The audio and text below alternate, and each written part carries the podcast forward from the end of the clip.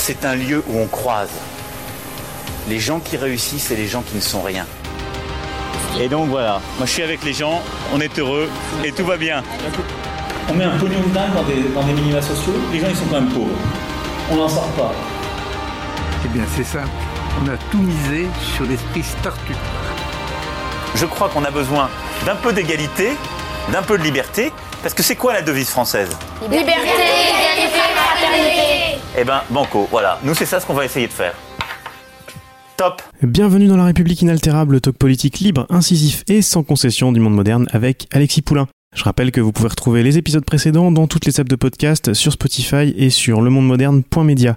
Le mardi matin est consacré aux auteurs de romans, d'essais ou d'études universitaires et cet été, nous vous proposons des lectures d'Alexis mises en son. Nous avions commencé par deux textes de Maupassant pour troller Magellan, la plateforme de podcast de Mathieu Gallet puisque son produit phare pour vendre des abonnements à son service payant et la lecture de nouvelles de Maupassant par des stars du petit écran, Michel Drucker en tête. Au monde moderne, on n'a pas Michel Drucker mais on a Alexis Poulain et vous pouvez retrouver dans les notes de cet épisode des liens vers notre émission sur le modèle d'affaires de Magellan et également vers La main décorchée et un bandit corse.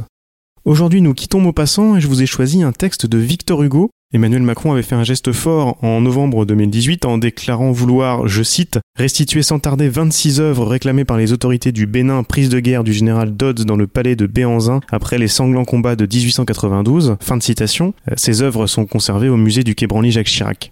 Ça prend un peu de temps, je vous conseille le papier de Bernard Askenov publié hier et qui est dans les notes de l'épisode, mais les discours vont dans le bon sens. Le sujet revient régulièrement dans l'actualité des relations internationales. Je pense bien sûr aux frises du Parthénon que les Anglais refusent toujours de rendre à Athènes, malgré la construction d'un musée de l'Acropole à même de les conserver et de les exposer au mieux. La Grèce et l'Égypte notamment demandent à répétition les restitutions d'œuvres pillées par les empires coloniaux et les scientifiques du 19e siècle et exposées dans les musées allemands, russes, anglais et aussi français donc.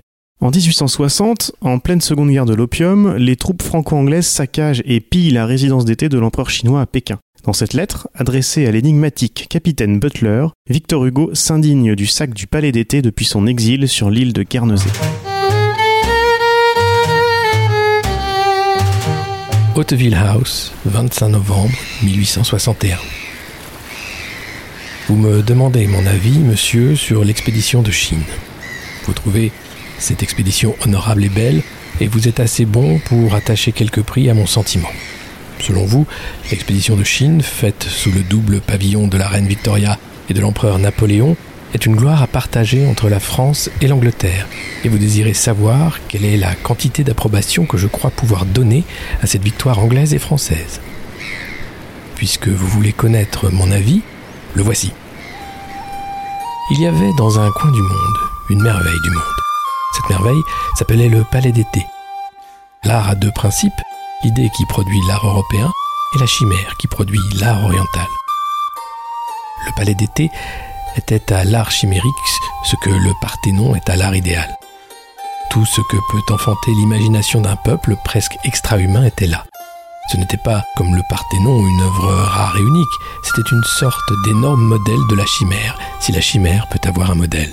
Imaginez on ne sait quelle construction inexprimable, quelque chose comme un édifice lunaire, et vous aurez le palais d'été. Bâtissez un songe avec du marbre, du jade, du bronze, de la porcelaine. Charpentez-le en bois de cèdre, couvrez-le de pierreries, drapez-le de soie, faites-le ici sanctuaire, la harem, la citadelle. Mettez-y des dieux, mettez-y des monstres, vernissez-le, émaillez-le, dorez-le, fardez-le, faites construire par des architectes qui soient des poètes les mille et un rêves, des mille et une nuits. Ajoutez des jardins, des bassins, des jaillissements d'eau et d'écume, des cygnes, des ibis, des pans. Supposez, en un mot, une sorte d'éblouissante caverne de la fantaisie humaine, ayant une figure de temple et de palais. C'était là ce monument.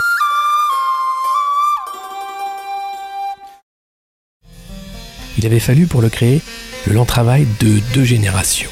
Cet édifice qui avait l'énormité d'une ville avait été bâti par les siècles. Pour qui? Pour les peuples. Car ce que fait le temps appartient à l'homme.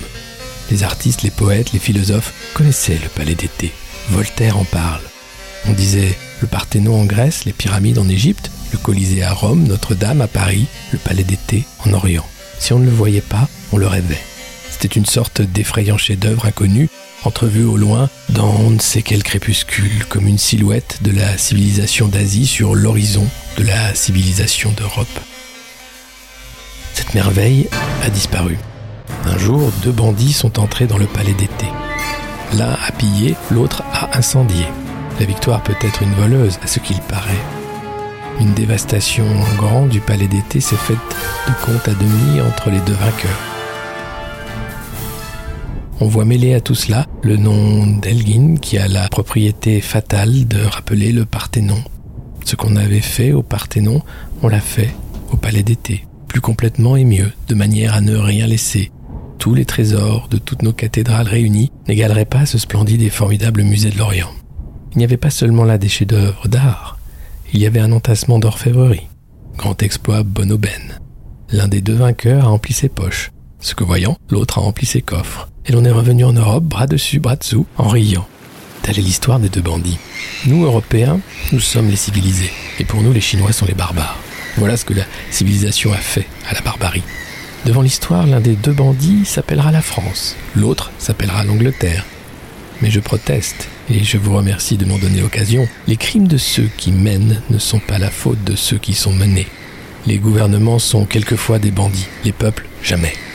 L'Empire français a empoché la moitié de cette victoire et il étale aujourd'hui avec une sorte de naïveté de propriétaire le splendide bric-à-brac du palais d'été. J'espère qu'un jour viendra où la France, délivrée et nettoyée, enverra ce butin à la Chine spolie. En attendant, il y a un vol et deux voleurs, je le constate. Telle est, monsieur, la quantité d'approbation que je donne à l'expédition de Chine.